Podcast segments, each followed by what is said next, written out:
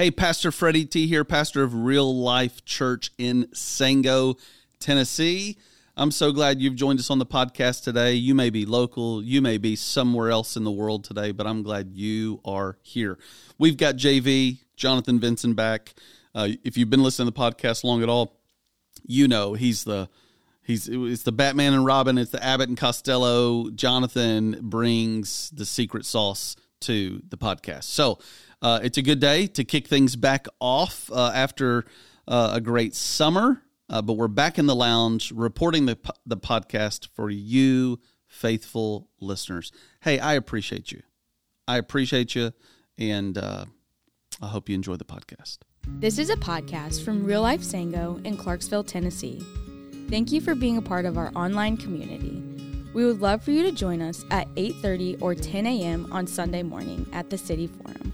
In the meantime, if you would like to share a prayer request, make a financial contribution, or take a step at real life, you can text mission to 97000. Now enjoy the podcast. Welcome to the podcast. JV. It's been a while, Freddie. Welcome back. Golly, Pete. It's been May. No, it's June since I think I've been on this mic. Jonathan, you're old enough to probably be able to just rattle off the Welcome Back Kotter song.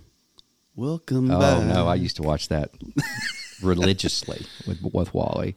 Yeah, it's been uh, see, it's been how many weeks since I've been on this podcast? Two months. Has I it been that long? Almost two months to the day. Yeah. Yeah. Wow. I don't know I can do this anymore. Oh, whatever. People, we've been getting hate hate No, mail because JV's not been on the the podcast, and what y'all did this summer was good, going over the core values and gosh, a mission statement. I can't remember all that stuff. I, I kind of just like checked out on a couple. I was like, I can't remember all this. But you and Tim, or associate pastor Newsbummer, did a great job oh yeah, with yeah. the pre tapings, kept it rolling. well, this morning in the shower, as I was getting in the shower, I I have random thoughts, and one of the random thoughts I had was, "Who's the smartest person in our church?" And I thought, well, JV's up there at the top. Yeah, definitely. So I not. seriously doubt that you can't not remember the mission statement. I don't ask him. No, I, I, I was telling. I think Timmy or Tim or associate pastor Newsbummer two or three weeks ago. I was like, "Golly, Pete, I don't know. I've, I think I've forgotten all that since last May." But uh, oh yeah, well, No, we'll, just no, have no. to do like a review. You no, know? no, no, like- no, no. We're not doing that. No test this morning. It's my first day back at school. Yeah. Uh, well, you know what's funny? It- this part of the real life story was I was I was reading a book called Church in the Making by Ben Arment When the Lord called us to plant the church. So I'm on my way back from Nashville to Phoenix on the plane, kind of reading this book. And Ben Arment in his book is poking fun of mission statements and purpose statements. Because you know, because he says like every church ought to have the same mission statement, make disciples. Like Jesus gave his church's mission, right. That's right. And then and then he's kind of poking fun of these purpose statements because like in his experience it's like churches form a committee and they spend months and months and months.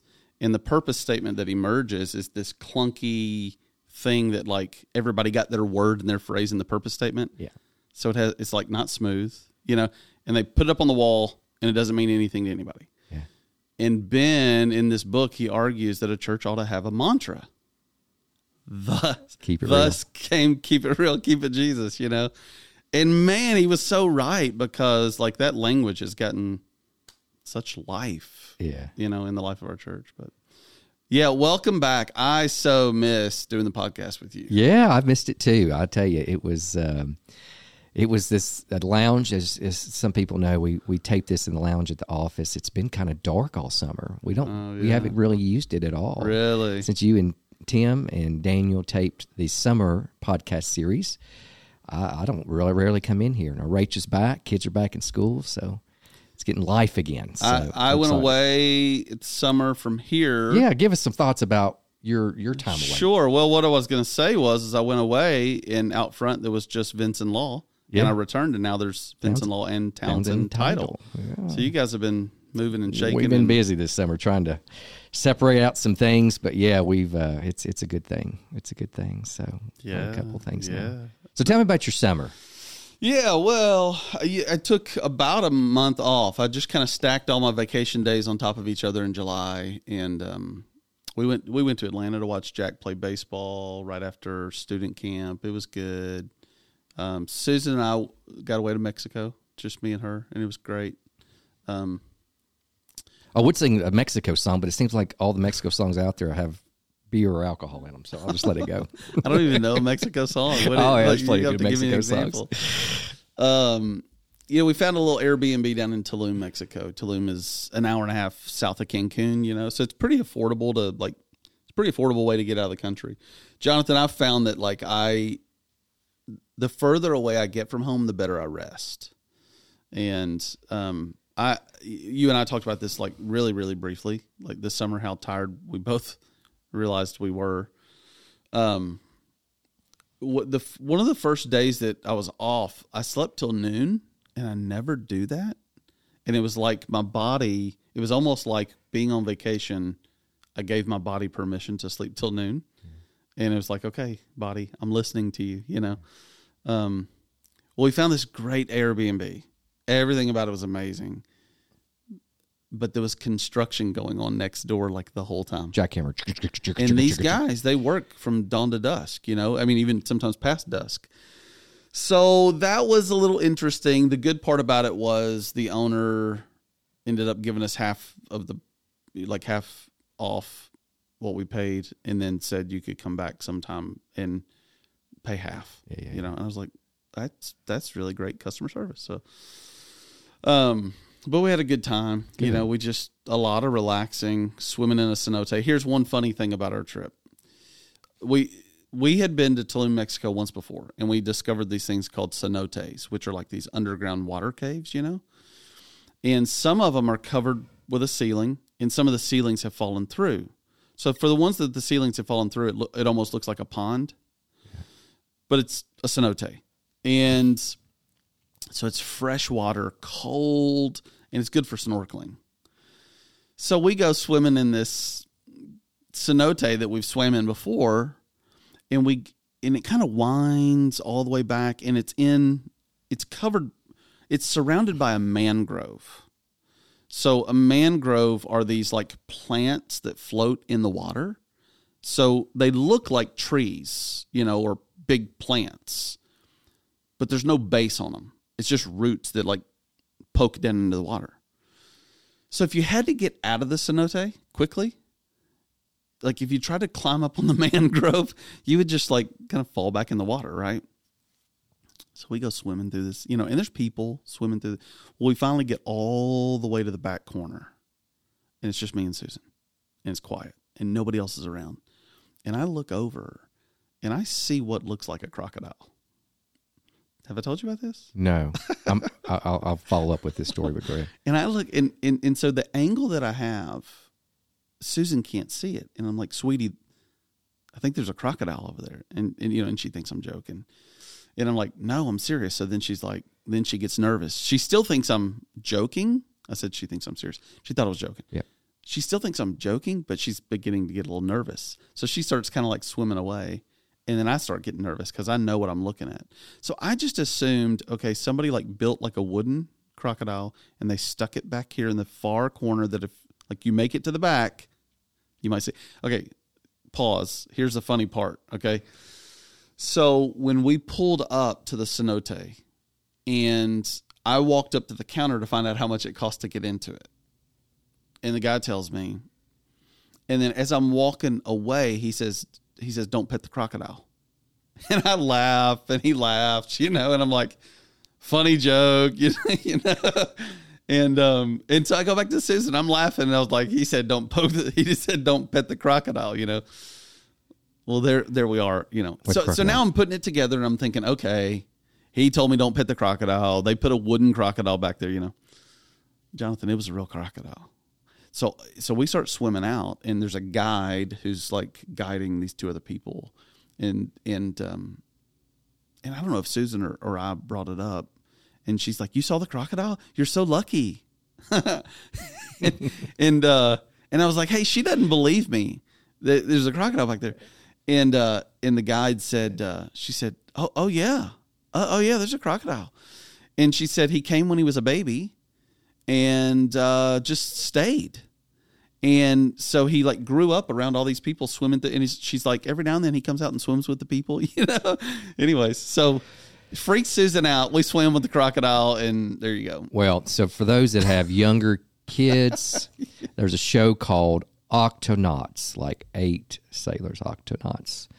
My son is a prolific watcher of Octonauts. We got in a season of watching it, and there is one called, don't know what the episode's called, but it's all about a cenote. So I've learned more about deep sea stuff from Octonauts than I've ever learned in a textbook. And so one of them is this cenote. They're in Mexico and or somewhere uh, south of us, and it has these two iguanas sitting on top of the entrance to the cenote, and they say, "Don't go into the cenote because you won't come back." Are you kidding me? This is hilarious. So when you just said cenote, I immediately went to little like hives because I would listen, listen very clearly. If he said don't pet the crocodile, I would not have gone in. if he said there is no crocodile, I would not have gone in. Uh, so, uh, so for those that want to watch Octonauts, look it up. It's funny.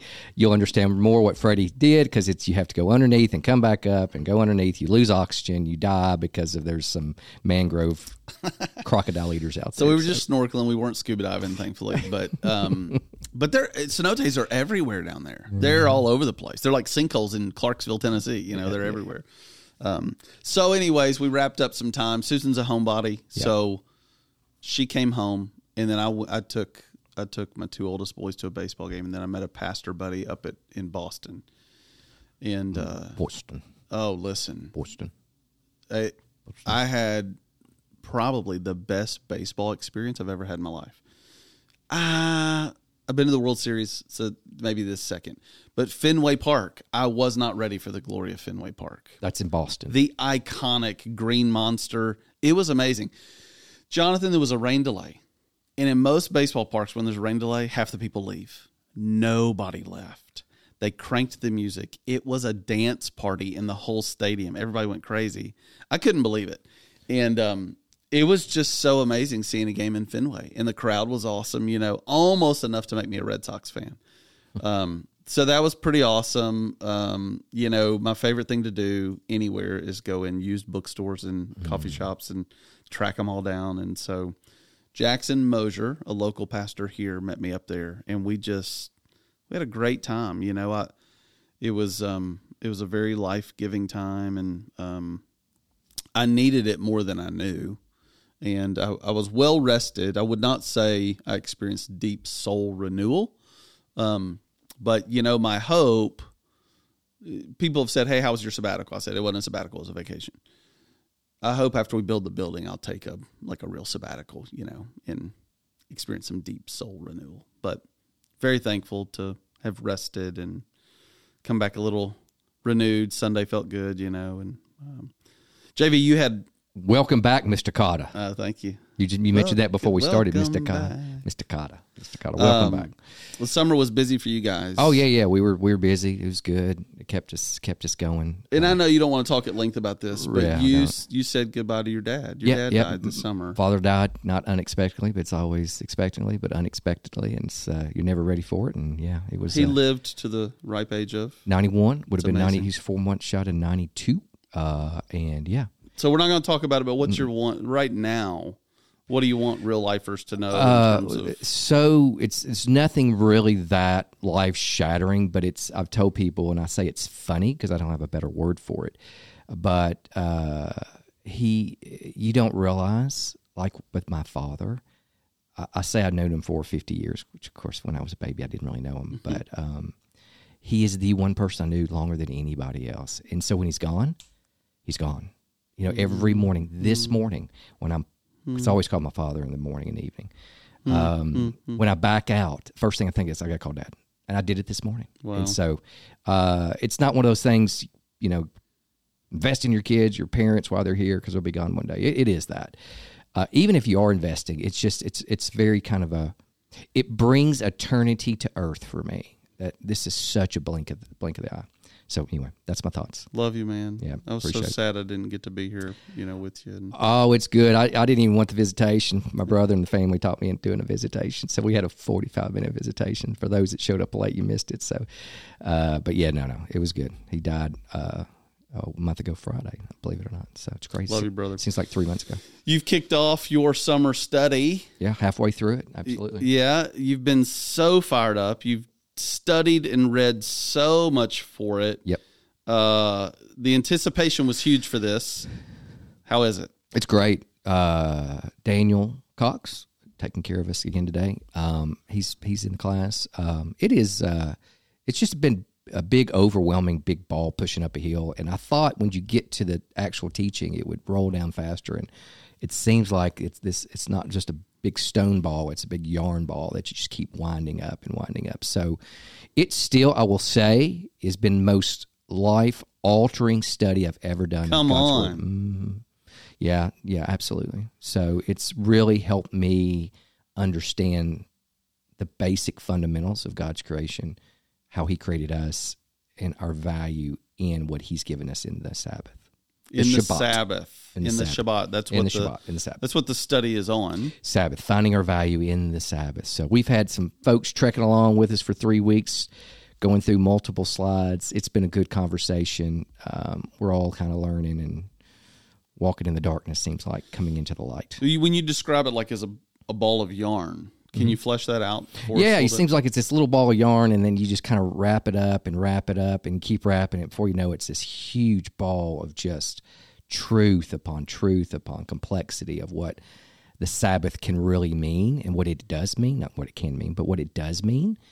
And as you look through the scriptures, it's just prolific of every theme of the Sabbath and why he gave it to us and how we're why we're supposed to remember it or keep it or practice it, however you want to look at that. Yeah, it's just been great. Would you say it's like one of the most like underappreciated biblical concepts? So it's so funny because I always I presented it this way, and we have a restaurant owner, by the way, in the in the in the class. But I You have a what? A restaurant owner in the class. Oh, gotcha. Uh, and I always said, I remember in my days of learning the Sabbath was not that we followed that, but we we don't work on Sunday. We rest on Sunday, and we shouldn't go out to eat because we're making other people work.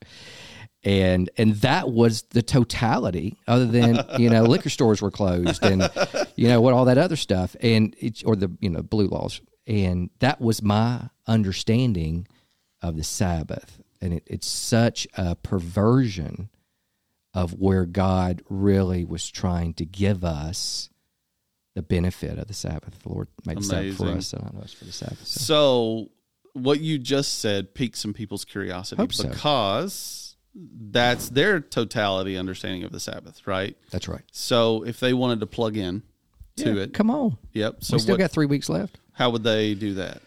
Uh, text ninety seven thousand admission to ninety seven thousand. I don't know how would they do it. Excellent. I Yeah, think you but could reach out that. to the Yep. church. Yeah, Summer studies probably is still on that menu. Uh, text 90, mission to ninety seven thousand. Yeah. They could if they sign up, you'll get alerted. You'll shoot them a line, Yeah. give them the address, Absolutely. all of that. You guys are at Polly and Cliff Fields. Polly and Cliff home. Fields. perfect host for us. Beautiful, ho- beautiful view over the river. Timmy was telling me about it yesterday. Oh my gosh, it's so it's so Shabbatish. Uh, no, I was kidding. It's it's just really be- it's a beautiful place. Great people are there. We're learning a lot. I'm learning a lot. Um, Thank three weeks for, left. Thank you for teaching. Oh yeah, Thank just- you for teaching. God has gifted you as a teacher, brother. Well, you haven't heard the three weeks, so you don't know yet. Daniel may disagree otherwise, but uh, Hey, can I tell you a funny joke before Yeah. we go to a break? This woman was married to a preacher, and um, she, uh, the the man found a box under the bed, and and her and his wife told him, "Don't ever open the box. It's a shoebox under the bed. Don't ever open the box." Well, you know what he wanted to do. open the box. Of course.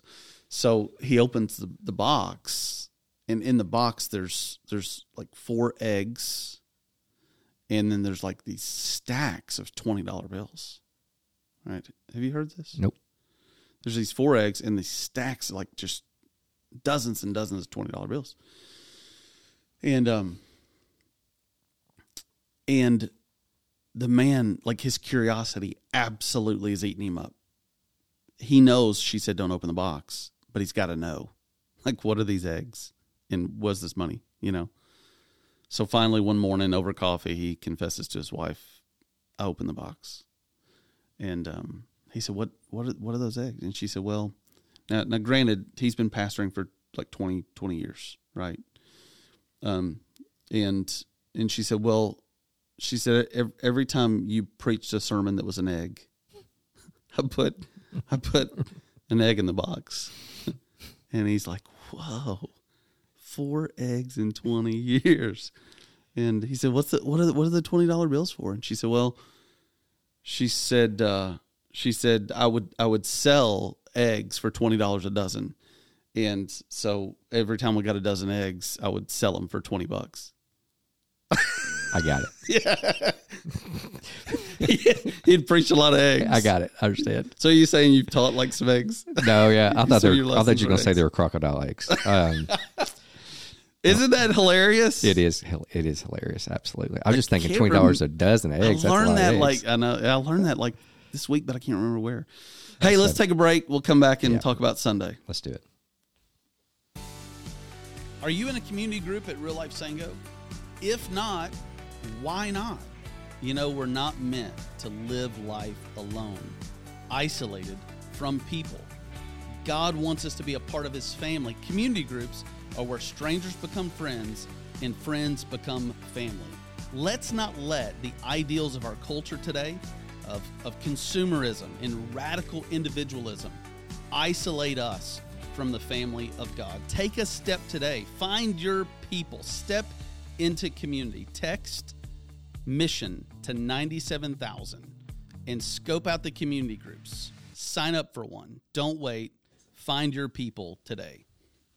We are back. All right. So you came back, Timmy. Excuse me, associate pastor Newsbomber. Um, did a great series. He started off with COVID.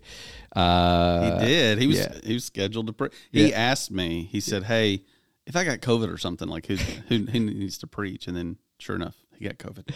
Yeah, and I was actually with Dad uh, in a half COVID ward uh, in a COVID room. Uh, anyway, so when he got it, so anyway, uh, so he did four weeks on rhythms. He first week was the Sabbath. He completely stole. No, he didn't. he he uh, he took the stage and like he he preached everything I'm going to teach about in six weeks. So, Oh, but he did a great gosh. job. But um, so he went through the rhythms. I won't go through that. And then you've come back and you've chosen to go through a sermon series on prayer. So it's interesting. I was I was intrigued. Just why did you pick prayer? Oh gosh. I mean, not that I understand prayer is not Yeah. important, but why prayer? Why not going through finished Luke? Why not start new beginnings? Why prayer? I wish I I wish I had like a really wow Oh, answer to this. No, it's yeah. but we've been, we've been preaching through Luke for a long time, Mm-hmm. and I get in this place with Luke where it's like I'm preaching through the book of Luke, and then Easter rolls around. That's right. So I fast forward to like the cross and resurrection account, the passion account. Mm-hmm. And then I feel like I'm like a little out of kilter with the book of Luke because it's like, well, Uh-huh. fast forwarded, now I'm going back, you know, and all this. But it's been a long it's been a long a long study. And um I you know, I like doing shorter book studies Mm-hmm. And then a topical series, a shorter book study, a topical series. Not a topical sermon, but a topical series. Yeah. And um yeah, you know, I um I you often like to teach out of the overflow of, right. of what's impacting you, right? and I learned that acronym, the prayer acronym ACTS, adoration, confession, thanksgiving, supplication. I learned it when I was a teenager. And I've carried it with me like now into my 40s. And um, in this room, I discipled like th- three or four young teenagers. And this is what I like train them in. And one of them is now a senior in high school. But last year, I I I had him I encouraged him to lead his family in prayer. And he did. I told him, I said, invite your mom and your brother to get on your knees and lead them in prayer. And I said, your little brother, he's probably going to make fun of you, you know, but, I, but I just want you to. He did it. His little brother didn't make fun of him. So at that point in time, he was a junior in high school, and he had the confidence to lead his mom and his little brother in prayer on their knees in their home. So, um, I think I think like that real life moment of like unseen discipleship, like it just stirred my heart to want that for our church. And um and as a pastor, what I said Sunday is so true. Everybody has a different experience in prayer. Yeah. You know, um, a good friend of ours went to lunch with him uh, probably a year ago, and um, and it, like before our meal, I can't remember if I said it or he said it. One of us said something about like praying. It, but it wasn't real clear if I said I'm going to pray or do you want to pray or what you know. The next thing you know, he prays and then says I don't do that. you know, like but he, but he prayed out loud, and um, so it's just kind of this like as I shepherd our congregation, I just thought what would be helpful, like what would be helpful. That's what I want to do when I preach is I want to be helpful, and um, so that was really the motivation. Is I thought, and then and then one other time, sometime a couple of years ago, I used the acronym ACTS and I gave it to the congregation like as a little takeaway application. And and one of our members texted me during the week a picture of him at Rotary Park and said I went on a walk and I'm using the acronym. So helpful, you know. Again, there's that word, and um, and so I struggled to know. I've got a couple of other little sermon series that are kind of cooking in my heart, um, but they just weren't ready to come out of the oven, so to speak. Yep. And um, and I thought this is a great way to kick off the new semester, equip our congregation to have confidence in in prayer. So that's it. So you had three points, punchlines. I don't know what you want to call them, but you you you know I've been doing these slides recently Yeah. For this. So it's so hard to know where you get graphics. So I was like, how did he make the little rooftop? Oh yeah. So like it hit me. He probably did it like a big arrow and had a little box. And so I'm sitting there thinking, it's an app called Canva. Oh my gosh, there he is. Out here, I've been trying to create the draw him with a little pen. Anyway, so I one, I was just intrigued with the logo, but Yeah, you do have three points, and yeah, that is yeah. kind of pray little- yeah, pray out loud Yep. every day At home. At home every day. Yep. And so, you know, I remember you telling me the story about the student last spring. Um, and and actually, you called the men of the church up sometime earlier this year. I think it was this year. Yes. Yes. Yeah, yes, it's saying the same thing. I don't know if it's near Easter. I don't think so. I can't remember. Yes. But you you said the same thing. It's Yes. just you're important to lead your family, That's right. That's right. and you lead your family on your knees That's so good. every day, Yeah. praying out loud. And uh, so I think it's really a really great story. You went through acts, adoration, confession, thanksgiving, supplication. You went through that. I don't want to go back through that this morning. You can go back and listen to the to the previous podcast on your podcast app. Um, but I do want to go through the why and the importance of prayer. Okay, so can I give you a little bit of? I've told you the biggest thing that I struggle with and have struggled with in my what we call the Christian walk, um, but in my relationship with my Creator and my Savior is prayer, and, and this is the reason. And I hope this connects with at least one podcast listener. If it does, let me know. And that is God already knows. Um, he already knows when I sinned.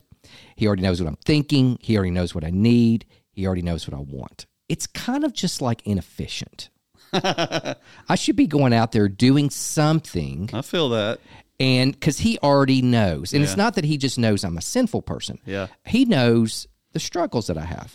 And you talked about supplication. You don't want to just come to god all the time and say god i need god i need. Because he goes in uh, luke 11 matthew 6 is the other counterpart but uh, Luke 11 at the very end after he teaches us how to pray and goes through that. Why would you not go to your father when you are in need and ask for?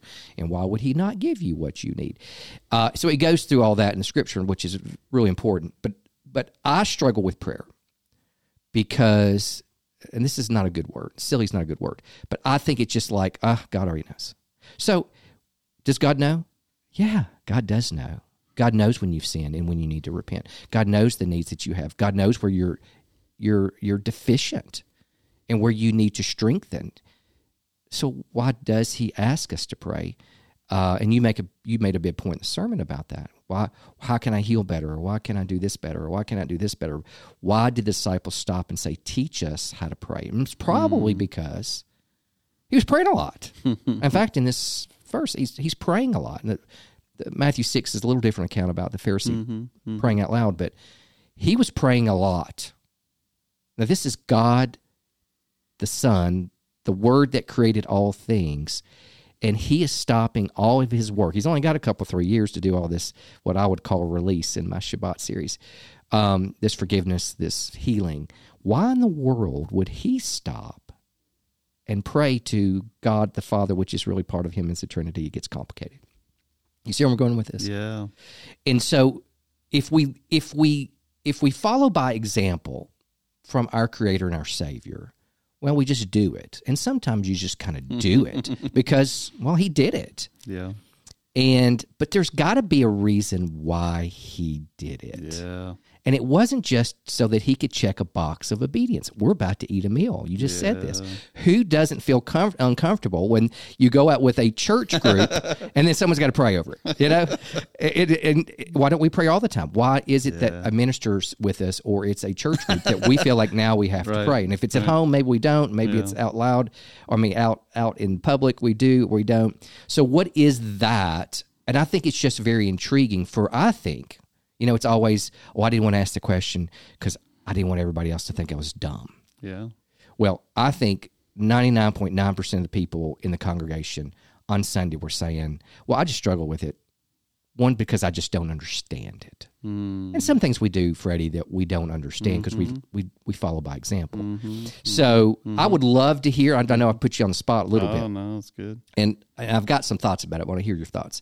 Is why do we pray? Yeah. Well, there's. I mean, it's one word. Okay. It's a relationship. Yep. Yeah. It's, it's, it's it. You know, I mean, the, the first and greatest commandment is to love the Lord your God with all your heart, soul, mind, strength. So, you know, I yesterday, yesterday afternoon, Pastor Ti Pastor Timmy and I went to Nashville night before last for a little work retreat.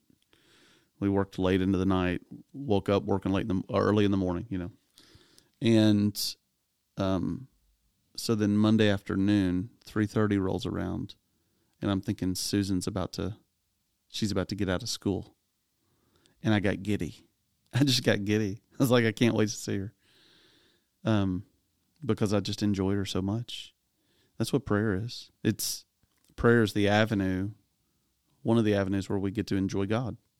Where you know we we did a whole series on delighting in God, mm-hmm. but that's it. It's relationship. We love God. We want to relate to Him. We want to be in His presence. We we we want to remind ourselves of who He is. We want to we want to enjoy Him.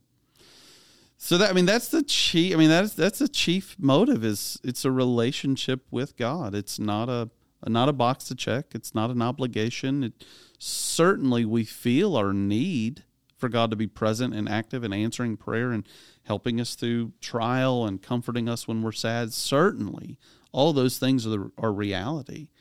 And that's who God is to us. Like He is our Savior. He is our rescue. He is our comforter. Um, but relationship. That's that's what I you you've got thoughts? No, and I think that's great. I um I, I I mean I have a lot of thoughts. It was so funny is that you know, like I said, whenever you're in the middle of something, you're studying it intently, like I have been with the Sabbath. Um, everything's about Sabbath. Last year's kingdom of God, everything was about the kingdom of God and the covenant of God and how God's steadfast in His love for us, and and so uh, I have read and have taught Matthew six and Luke eleven a lot in 30 plus years of teaching. And so uh, when you said turn to Luke 11, uh, well, one of my question was, which you don't have to answer, uh, is why Luke 11, not Matthew 6? I guess because you've been in Luke, maybe that's why. But um, is, uh, Well, the, the simple answer, Yeah. the simple answer is Luke 11 is where the disciples say, "Teach us to pray." oh, gotcha. Good. Good, good, Teach good, us to pray. Good. Yeah. so that's what I was, I I was wanting to encourage the congregation that here's these men yeah. that have walked with Jesus. They've seen Jesus perform these miracles. And this unnamed disciple said, Lord, teach us to pray. Yeah. Yeah. No, that's good. And so, it, so I, what I try to do, uh, Bible Project, Tim Mackie, he has this thing. No, sorry, Marty Solomon on the BEMA, po- uh, the BEMA discipleship says this thing of the lullaby effect. is that when we get into a scripture, if you've been in church or have heard scripture, you get into the scripture and you've heard the scripture and you just go to sleep. The familiarity of it. Dun, dun. Yeah, yeah. Yeah. Because Interesting. you already know what it says. So you just tune out because you don't, you already know it. And so Luke 11's one of those. I mean, how many times, I mean, I was Luke 11. I was trying to find the counterpart. Max looks over. He sees me shuffling through the Bible while you're preaching at the very beginning, and I'm trying to find the other counterpart because I'm intrigued. Yeah. And he said, "Daddy, it's Matthew 6.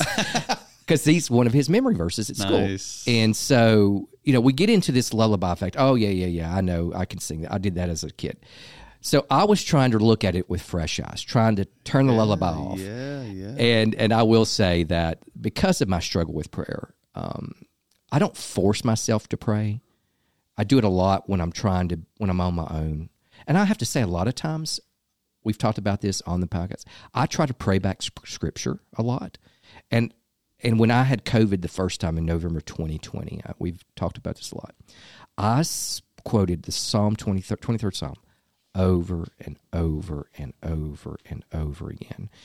And and to this day, Freddie, when I know I need to stop and I need to focus on my worth and my value in my creator, which is prayer to me, I start a lot of times quoting the 23rd Psalm. It sets my mind, it sets my soul to know who I am and who I'm not. And so when you're going through Acts, but you're reading through Luke 11, and we're not going to chase this rabbit. Yeah. But uh, if you want to look at Exodus 20 as the Ten Commandments, I just taught on the Ten Commandments in my Sabbath. It is so funny how the Lord's Prayer and the, the Ten Commandments, which we call the Ten Love Rules or Ten Words, mimic each other almost exactly. That when God, when Jesus brings his disciples, said, This is how you need to pray, he is bringing us back into the character hmm. and the glory hmm. of who our creator is of how he expressed himself even in the what we would call the arcane 10 commandments of the obedience rules. They really were not. They were an expression of who hmm. god was and mm-hmm. is and mm-hmm. who he wanted us to become. And here jesus does a much more intimate way of saying listen this is who you are. You are your father creator's child whose name is distinct and not of this world, mm. and that you need to honor him Yes. and know who you are in, in forgiveness and how you horizontally fail. With remember, that's the last six commandments: Yes. honor your father and mother, don't steal, don't lie, don't cheat, Yes. and how we need to understand what God's. Brought. Anyway, I thought it was just beautiful Yeah. how God's bringing us back. And when we pray, just to know who God is and who we are not Yeah. that we are valued in God. We are not valued outside of God. Yeah. what what I love about the acronym and the flow of it is like you can have like your whole own mini worship service, right? So like it's not just prayer, it's not just checking a box. Like when you move through that adoration, confession, thanksgiving, supplication, it's like you're moving through a worship service. And what I love about it is that it can be 30 seconds or 30 minutes. Like you literally can move through adoration, confession, thanksgiving, supplication in 30 seconds.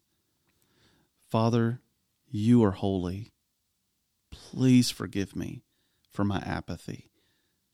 Thank you for Jesus and his love and his death on my behalf. Fill me with your spirit today. That's less than 30 seconds. But it's like we just went we just went through a little worship service, you know. That's right. So when you started the church, I know you've told me this story. Um, you you got some of the core group, and you said one of the first things that you did was kind of deconstruct church. Yeah. So church, the organization, become very overcomplicated. Sometimes. Yeah, what I said was we were seeking to deprogram, Deprogram. over-programmed church people. That's right. Yeah. And so I don't. I want. I want. I want me, and I and I want the podcast listeners to hear what this sermon series. it- It's going to be a two, three, four weeker. Yeah. Yeah, something like that.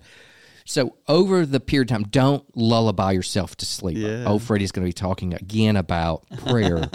Here's what my challenge is for myself and for the other listeners. As you're going through this series, let's not over program and over complicate something as simple and as basic Yeah. as fundamental. Yeah. It's not the words you use; it's Yeah. the spirit you bring. I know So when I struggle with it when I was teaching Sunday school, I always say this is about your posture. Uh, if I did a hook, that's how I would preach the prayer thing. That's how I did it. It's, it's about your posture. It's less about what you say. It's the posture of how you come to God. It's that you are sacrificing your time and you are humbling your spirit to come before your Creator and talk to Him, Yeah. Yeah. and He will all meet you about there. the heart. It's all about the heart. I encourage people too, like, um, you know, sometimes you sometimes you find yourselves in places of prayer where you feel like you have to start it. You're called upon to pray, pray. You're you're with a family before a meal, pray.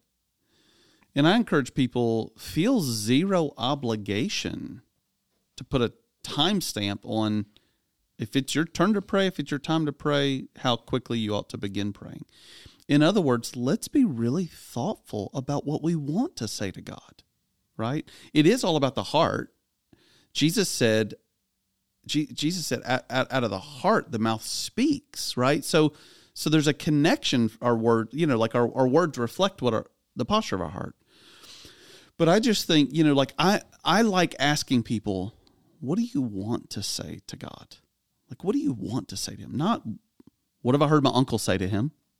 What does the preacher say to him? Let me repeat what I think I'm supposed to say to him. But what do you want to say to your God? So I just, you know, that's what I want for my kids, right? You know, like when we're praying at home, like I don't want them to pray what they think mom and dad will be excited to hear. Certainly not. I don't want them to pray what they've only heard. I want them to think about what do you want to say to God? And if that takes you a couple of minutes to think about before you actually say it, I think that's wonderful. You know, just slow down and well, not to end this segment, but I'll, I'll, I'll kind of bring us back to where we started with was, you know, one of the mantras that you, you got on the plane from Nashville to Phoenix was, what well, the mantra was keep it real, keep it Jesus. And prayer's no different, folks. that's right.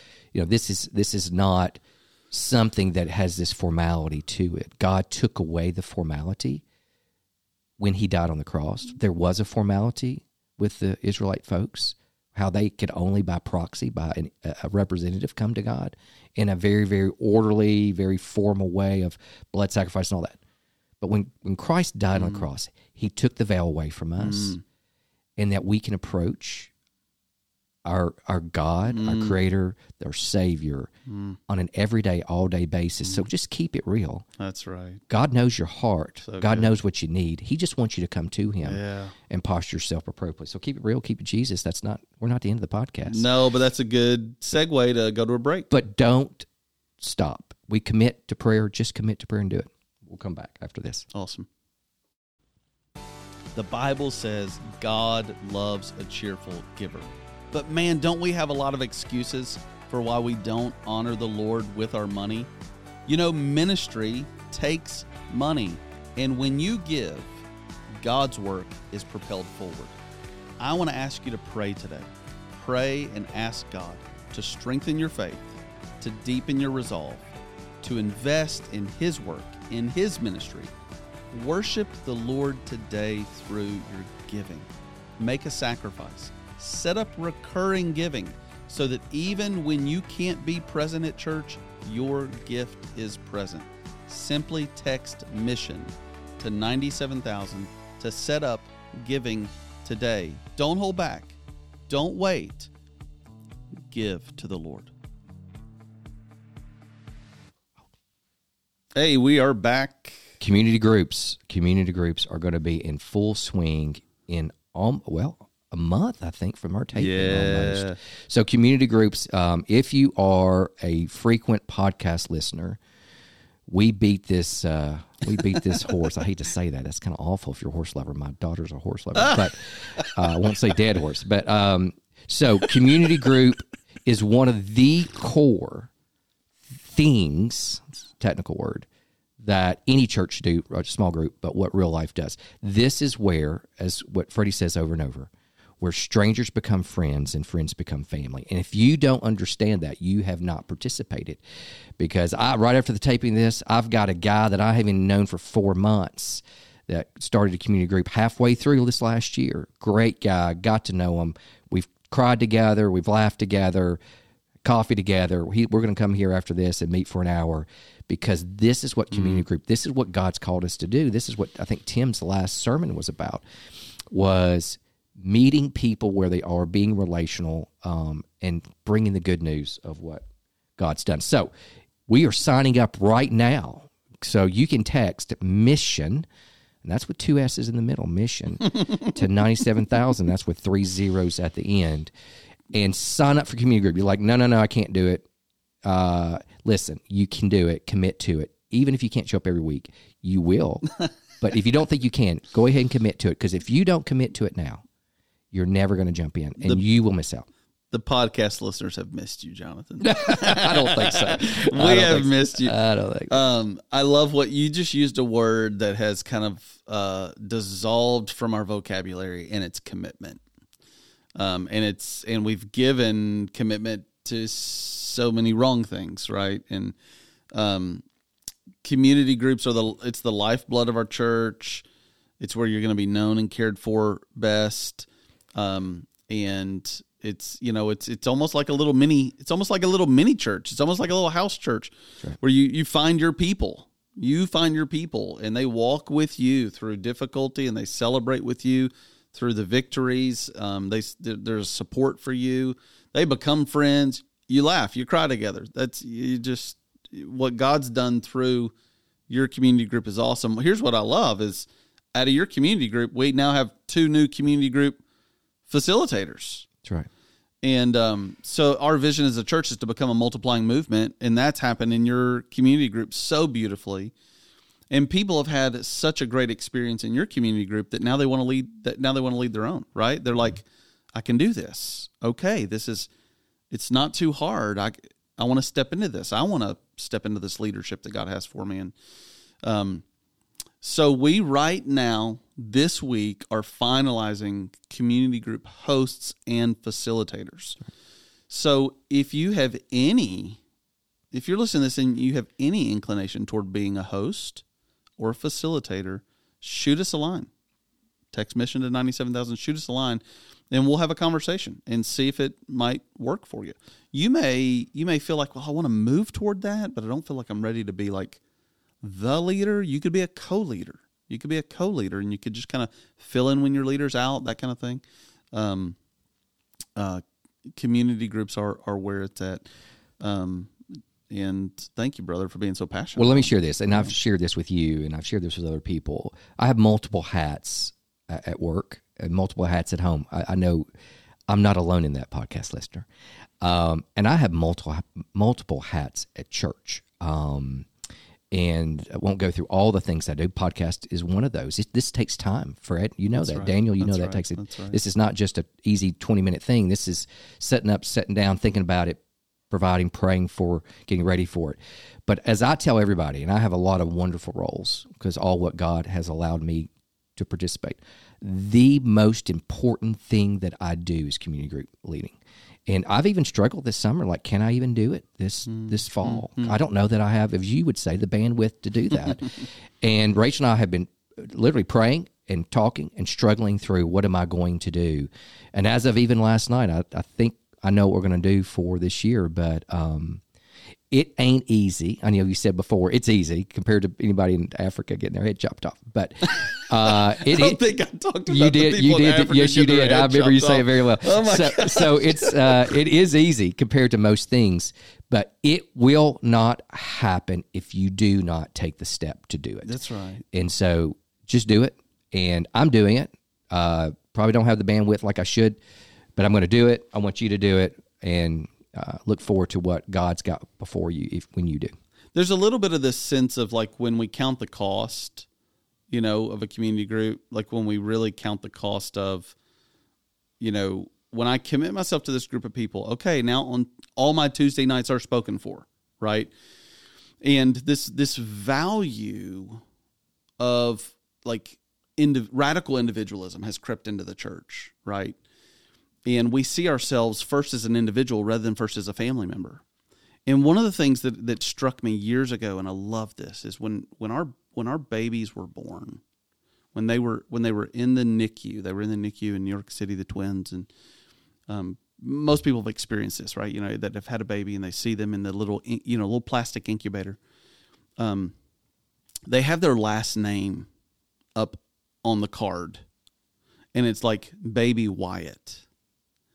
And what I love about that is the way they identified my kids the moment they were born was what family they belonged to.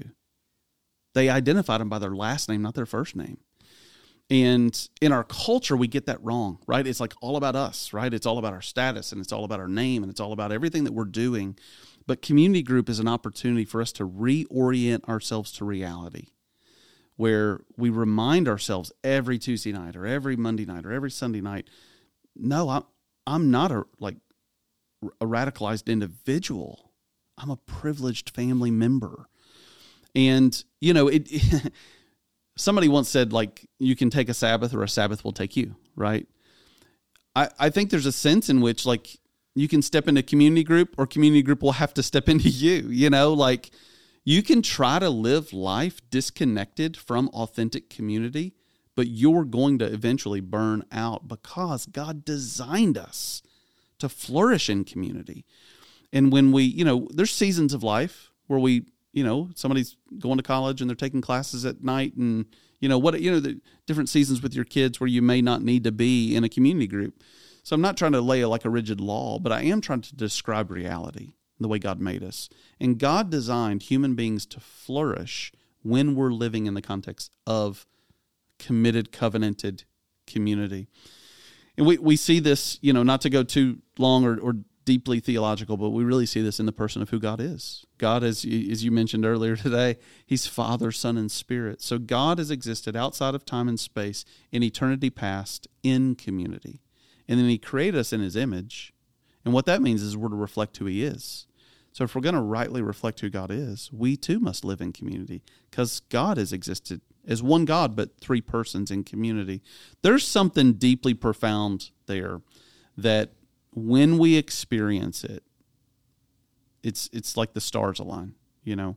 When we experience real community, we realize this is what God made me for. Sometimes it's messy, sometimes it requires vulnerability, um, but it's right. It's right, and um, there's something in our soul that sings when we put ourselves in community. It's hard. It takes time. It takes commitment. You got to let your yes be yes. Like, you know, we encourage people like count the cost. Don't be flaky. Like, don't sign up for a community group and then come once every three weeks, right? Like, no, go all in, and then just enjoy what God imparts into your life uh, through it. Um, we don't we don't mean to like over spiritualize it. You know, on one hand, it really is a simple. You come together and care for one another and laugh and love and pray.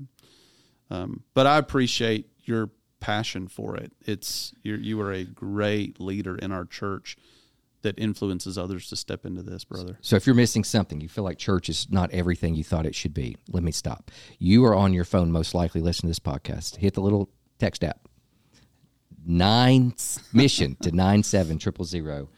Click on the community group, sign up, and then like tonight you'll be like, oh, "Did I really do that?" Yeah, you did, and it'll be worth it. For clarity, for clarity, this week you can you can indicate interest in hosting or facilitating. And then in about two weeks, we'll launch signups, and you can actually sign up to be in a good group. clarification. So good right. clarification. So, uh, just do it. As I said, just do it. hey, because you know why we need to keep it real. Keep it Jesus.